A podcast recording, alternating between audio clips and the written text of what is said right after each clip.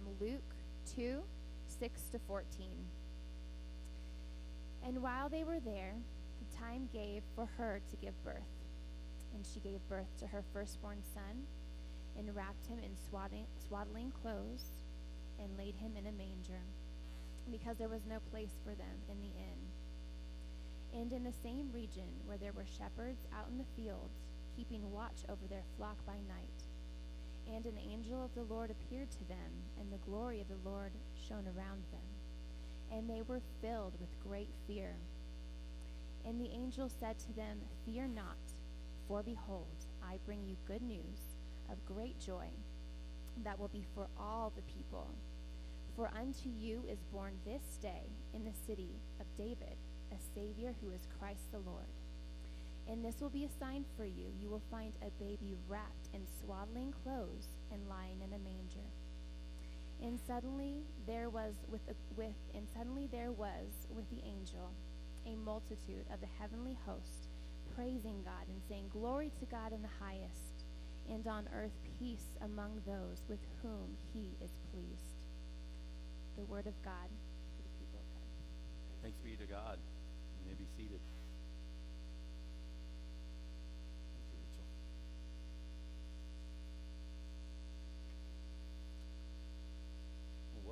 Everybody to Grace Harvest Church. We've been uh, going through this Advent season, and today we are on the subject of love. God's love came down at Christmas, is what I titled uh, this sermon. Uh, we read today Luke chapter 2, uh, 6 through 14. And we just praise God today together. Glory to God in the highest, right? We've dwelt on hope in our first Advent Sunday. Then we pondered preparation, just preparing our hearts for this season, which a lot of times is hard to do, isn't it? There's so many things it seems like rushing in, uh, trying to get done. But when we stop and ponder, our hearts can be prepared for the gift and the remembrance of the greatest gift ever given, the gift of God's Son. So we have great hope. Our hearts are prepared by the Holy Spirit to receive the gift. And Rifle covered for me last week on joy and the rejoicing that comes at this time of year, the great joy in the gift. Amen. And today is love. Love came down at Christmas. This announcement of this good news today of great joy at. I want to look at four points from this text. Uh, that first part, point is the good news of great joy, just the aspect of the gospel, the good news, and that it comes with great joy. And secondly, that it's for all the people. And thirdly, it, the good news that's for all the people is that a Savior has been born. And that Savior is Christ the Lord. So those four points. Good news of great joy for all the people, a Savior, and who is Christ the Lord. First, good news of great joy. I don't know if you've ever thought about news, uh, but news is something that has happened. News is news, it's not advice. What I try to proclaim here is good news. It is what has happened. And that's what the angel announced to the shepherds was good news about what had happened. Good news of great joy. And as we see this good news in Luke 2 6 in our opening scripture, it says, The time came. Think, time is a part of the good news. Just thinking about time. The time came for Mary to give birth. This was the time that the angel announced that this had happened. The birth had happened. The time had come.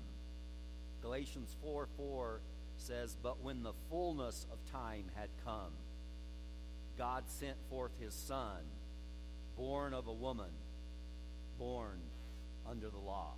Like any other man that had been born, this was the babe. The time had come, the fullness of time. A part of the joy of the good news is that the time has arrived. It's like this long awaited time in our linear time of thinking. And God puts things in that perspective as He reveals His word in the scripture. And now He's saying the time has come for Mary to give birth to her son. And it's that fullness of time. Time is filled up, and now the birth comes. The time of God is filled up, and the answer, the long awaited, the long anticipated arrival has come. That's what Advent means the arrival, the, the coming has arrived now. It's Advent. When, when I thought and pondered this question, uh, uh, which popped up in some of my devotionals, Teresa and I do in the morning, it said, What do you think the greatest miracle in the history of the world greatest miracle in the history of the world is. I thought the resurrection. I thought Jesus, my King, dying for me on the cross. I thought the greatest miracle of the gospel. Um, but we're in Advent season, and we couldn't have had any of that without Advent, without the arrival, without the birth. And it's not just the birth of any son, son of Mary, but it's the birth of the Son of God. God is announcing this. God is announcing, my baby boy is born. I'm sending him into the world for you, and he will be a Savior, and he will be Christ the Lord. But isn't that good news of great joy? This is great news.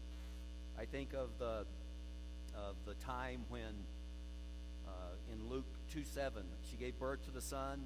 That's the greatest miracle in the history of the world. The, the wonder that we awe of the eternal Son of God being formed into a man. I think of, of Mark 1 when Jesus, as, as a man, arrives on the scene in the Gospel of Mark. After John the Baptist was arrested, it says Jesus came into Galilee in Mark 1 14 and 15. He, he came proclaiming the gospel of God. That's what these angels announced the good news of great joy, which will be for all the people. Jesus arrives now on the scene, a grown man, and it says he came proclaiming the gospel of God, the news. Not coming and saying, uh, you know, I'm going to do this and give you a bunch of advice about how to live your life, how to do this. He just announced what was. And what was, was the time is fulfilled. Again, the good news has to do with time and that time being fulfilled. Jesus said, The time is fulfilled. That's one of the first things we've got to see about the good news. The time is here, the arrival has, happened. And what he says is the kingdom of God is at hand. This is the good news. What he was, was the king. And he had arrived. He was here the king and his dominion of taking over this earth and taking it back for the glory of God had arrived. Whew. Man, that's good news. And he says, It's happened. Look at this grown man here, announced by the angels in that manger to those shepherds that day, has arrived on the scene. And here is the gospel of God. The time is fulfilled. The time is fulfilled. It's here. I love it's like the longer you wait for something, when it finally arrives, the more the joy that comes with it upon that arrival. Man, had humanity waited a long time for the announcement of God about the birth of his son, and it had come. What a joyous time. What a good news of great joy, isn't it? And it's neat because it's for all the people. For all the people. Luke 2:10 says, "And the angel said to them, fear, fear not, for behold, I bring you good news of great joy, which will be for all the people." The good news of great joy came to these shepherds out in the field, but it, it didn't just come for them. The message that came to them was for all the people. And this message, I think, is really well described by Simeon, who, after this in Luke chapter 2 got to see the baby Jesus. He had been promised that he would see this redemption arrive, and he had waited. He had long awaited all his life in the temple, promised that he would not die before he saw the salvation of God arrive, the Advent. That's a long awaiting, right? Going to the temple every day. I wonder if today's the day. Waiting, and then all of a sudden, Joseph and Mary walk in. This little baby boy. Baby boy, prays over him, gives this blessing. And one of the things he says in verses 31 and 32 of Luke chapter 2 is that you have prepared in the presence of all peoples a light for revelation to the Gentiles and for glory to your people, Israel. This is it for Jew and Gentile, and that meant for Jew and the whole world. That's what the Gentile world was the whole world. For all peoples, Simeon says. He gets it. He gets that the joy, the good news, is for all people. That's great joy. That's for everyone. That's for all people. The story invites us to see Jesus this way to see him and receive him into our heart for all people with great news and to realize that he is a Savior. Can we humbly admit our need for a Savior? Can we receive this good news? Because to receive a Savior, you see, this good news, this announcement of great joy is that a Savior has been born. Now, does that mean anything to you that a Savior has been born? If you don't feel you have a need for a Savior or saving from anything, this good news implies that you know something about the bad news. It's like if I said to you, 17 missionaries have got to leave freely from Haiti. They've got to go home. And you're like, well, missionaries go to Haiti all the time. And they get on planes and they go and they get to come back. So what? That's the news. That's the truth of the news. 17 missionaries got to go home. But do you know the story? They were captive. That a, a gang captured these missionaries, held them at ransom all this time for long periods of time, including children with their families, some children. Five got released first. There was some hope there. Then the other 12 were found and released. So when you know the bad news, oh, it's not just 12 missionaries got to go home from Haiti, but they were held captive. Their life was, can you imagine being there? Am I going to get out of here dead? I don't know. Maybe this is the end. Maybe this is my life that I gave for Christ. So part of the news that's announced is great good news of great joy when we know the bad news that we were held captive, that we were held captive to sin, that all humanity had been held captive to sin since the fall of Adam, and that that was the ill that brought greed into the world, that brought wars, that brought all of man's inhumanity to man into the world the Bible says that in Romans 3:23 all have sinned. A savior for all people, right? Because all have sinned fall short of the glory of God. What God created us to be, we fall short of. We fall short of his glory, the intentions, the beauty that God created in the earth and the potential for humanity in a garden of Eden fell and was marred because of sin. All of sin. That's the bad news. But Romans a little later in 6:23 says, "For the wages of sin is death." But here comes the good news because of the bad news little bit of understanding of the bad news. The good news is elevated. Wow. All of sin fallen short of the glory of God and the wages of that sin is death and eternal separation from God. Not just a separation from him now and in this life, but an eternal separation from the light of the world in utter darkness, that's bad news. But the free gift of God, that's what we're celebrating at Christmas. The free gift of God, that love came down at Christmas time. Free gift of God is eternal life in Christ Jesus our Lord. We need a Savior. We need a Savior. And the announcement of this good news is a Savior has been born.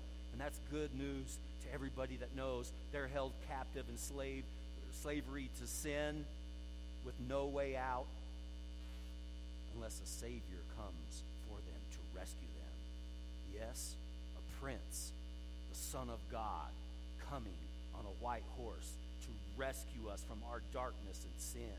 Yes, these imageries are within uh, tales and stories and in myths, but they are within the Scripture. And they are within the Scripture about a real time, the time that is fulfilled, and in a real place in Bethlehem, the Scripture says, in the city of David. That's where from where this Savior will come from Bethlehem. But you, O Bethlehem Ephrathah, who are too little among the clans of Judah, Micah prophesies, for from you shall come forth for me one who is to be ruler in Israel, whose coming forth is from of old, from ancient of days. The time has come. A Savior has been born. That's good news to us who know the bad news, right? I'm trapped in my uh, sin and slavery with no way out. The beautiful news of Christmas is that a Savior has been born for all the people. God wasn't leaving us in this tragic state of separation from Him, dead in our sin and trespasses. You see, the Bible teaches that we are broken and we cannot fix ourselves. Listen to that. The answer isn't within ourselves. Our answer is outside of ourselves in God and the gift that He gives us in Jesus. That, the Bible proclaims, the news is the answer. We're left hopeless, the Bible teaches, without a Savior. We're left with no other means but our own human reasoning, and that leads us keeps us captive to sin. Christmas sings that Jesus and his birth, that a Savior has been born who is Christ the Lord. So we get to our next point, right? Christ the Lord. Why does it say that at the end of this announcement of good news? That is born a Savior. Who is the Savior? Christ, Christos, Greek word for Mashiach, Messiah, the anointed one who is Lord. Christ, who is Lord. Born. Lord.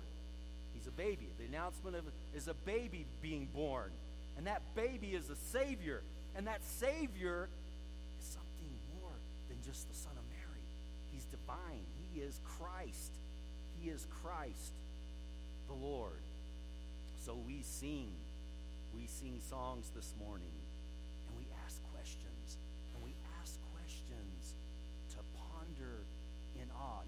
Because we don't know the answer, but because asking a question stimulates something deeper than just an answer. When we sing songs like, What child is this?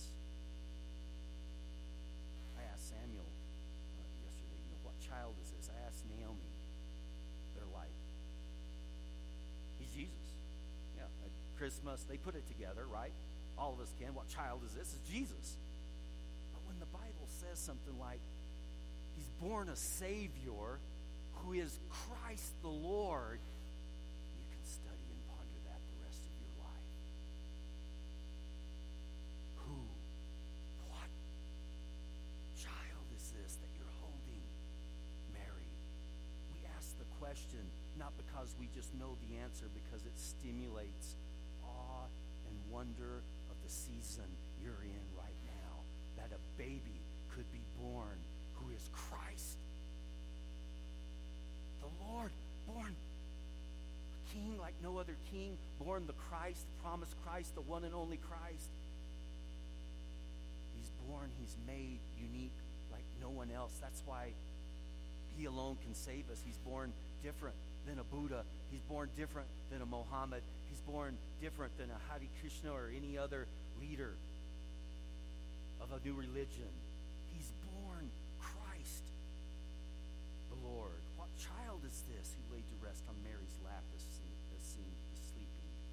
Angels greet? Why are angels greeting with anthems sweet while shepherds watch are keeping? Who is this? What child is this? He, he is Christ the Lord. He's Christ the King, whom shepherds guard and angels sing. Haste, haste, hurry up! Let's go praise him. Let's get there. Let's be there, people, at Christmas season. Let's let's let's run to give him laud, give him praise. Praise, see, no one else deserves this praise. Jesus, this babe, this what child is this that angels are singing about? Let us rush let us hurry and haste to give him praise. But it ponders deeper when it's asking a question like this. This is one that's hard to ponder, right? Because it says, Why lies he in such mean estate? You know, a lot of people, ah, why is he in mean estate? No one, no. But what if you pondered that? Why does he lie in mean estate? Angels are singing, He's great Christ the Lord. He worship. Why would he lie in such mean estate? Why would he lie in a manger? Why would he come in such poverty? why would he be so lowly if he's Christ? He means anointed, it means king, it, it means the King of Kings. This is God's Son incarnate, the wonder of the Word, the eternal Word of God. The eternal Word of God, that's what it is, that always lived, is flesh. Think, think, just the eternal Word of God. At Christmas, Uh, Tim Mathis said this in his devotional book that Rifle and gave us last year. He said, Christmas I think of, of, of more is more of a more than a beginning, it's a becoming. And I pondered that for hours and still I'm pondering it now. And it means Jesus wasn't a beginning, he was a becoming. He became something he didn't take away anything that he was in the divine. See, in Jesus, all the divineness that was God dwelt in him in bodily form, Colossians says. Everything, the incarnation, the doctrine that we celebrate now at Christmas is all that God was, was in a baby. Christmas isn't just a beginning. That's not the beginning. The, the news is the arrival and him becoming the enfleshment of everything that was God. That's mind blowing. That's mind blowing. That's Christmas. That's the invent. That's the Advent. That's that's holding a baby in Mary's lap, sleep, sleeping and saying, "What child is this? Who? Why? Why does he lie in such mean a state? Good Christians fear, for sinners here pleading. That, that, that, that baby, that announcement of good news is the good news. For sinners, do you admit you're a sinner? What's your heart positioning at Advent? Go, wow, my hope has arrived. I would have no hope if God didn't send this Savior who is Christ the Lord. And if we can't sit at Christmas looking at the lights and the beauty and the love that is magnified, even in the midst of hardship even in the midst of loneliness, even in the midst of sin still doing its ravishing work, if we can't look in the midst and through even our tears and hear the joy of Christmas, we're missing Christmas. Because no matter what our estate, the estate of Jesus, lowly in that mean estate, leaving heaven, Corinthians says this has been one of my favorite verses for a couple of years. 2 Corinthians 8 9. For you know the grace of our Lord Jesus Christ, that though he was rich, yet for your sake he became poor, so that you, by his poverty, might become rich. By his poverty. Why is he low in such in mean estate? Why is he there with the animals in a manger laid so low? Because it was a sign that his life coming down from heaven and all of heaven's riches and being made poor for you is an exclamation point of his love for you that would only take Jesus lower and into more mean, in proper English, more mean states. In a state where he wandered this earth. The Bible says foxes have holes, birds of the airs have nests, but the Son of Man has no place to lay his head. That's a mean estate. That is leaving heaven for utter poverty. And was he full? He was full. Was he forsaken? He was forsaken of man. He was betrayed by those that ate at his table. He went through hardships and abandonment, and that wasn't low enough. That wasn't a mean enough estate. Christ, the anointed, Isaiah says, is he would be rejected and scorned and bruised and broken and scourged for our iniquity. And he went lower. He was obedient, not just to leave heaven, not to just live and wander this earth with no home, but he was obedient all the way to the point of death. And that would be enough, but it was death on a cross, a public humiliation. So his mean estate, his love that he's willing to go to at Christmas time takes him all the way to the cross. And that's why we have the cross interwoven at Christmas. You say, well, it doesn't belong, the cross. I want to celebrate his birth. But yet, Simeon again, holding the baby, looks at Mary and says, A soul will pierce your very soul. What's he telling her? Right at Christmas, holding that baby, telling her he'll be the cause of the fall and the rise of many. Not just the rise of many, but the fall of many. He will be a, sign that will be opposed, Mary, and a sword. She, he's talking about the cross, holding a baby. See, because the cross is at Christmas. And so, when what child is this when we sing about nails and about piercing? What child is this? It's Christ, the anointed of God that Isaiah and many prophets said would suffer for us. That we are lost and we've all turned to our own way like sheep and gone astray. But the Lord has caused the iniquity of us all to be laid upon him. He's laid in a manger, and he's laid there with all our sin on his shoulders to bear. Jesus laid in a manger, laid with the cross on his shoulders. That's Christmas. That's Christmas's love coming down. So, Father, as we enter into taking communion together here in a little while, we just want to close in prayer and ponder in awe what child is this that Mary had, the Son of Mary, but also the Son of God. We ponder in awe, and may we this whole next week have times when of Christmas, the great love of the Father, giving the most generous gift that heaven could give, the gift of his own Son, that we would not perish but have eternal life. May we ponder Jesus, the greatest miracle that the history of this world has ever known. Together, right now, to take communion, and we gather to close in a song of worship, the song of worship that the angels sang at the close of our text.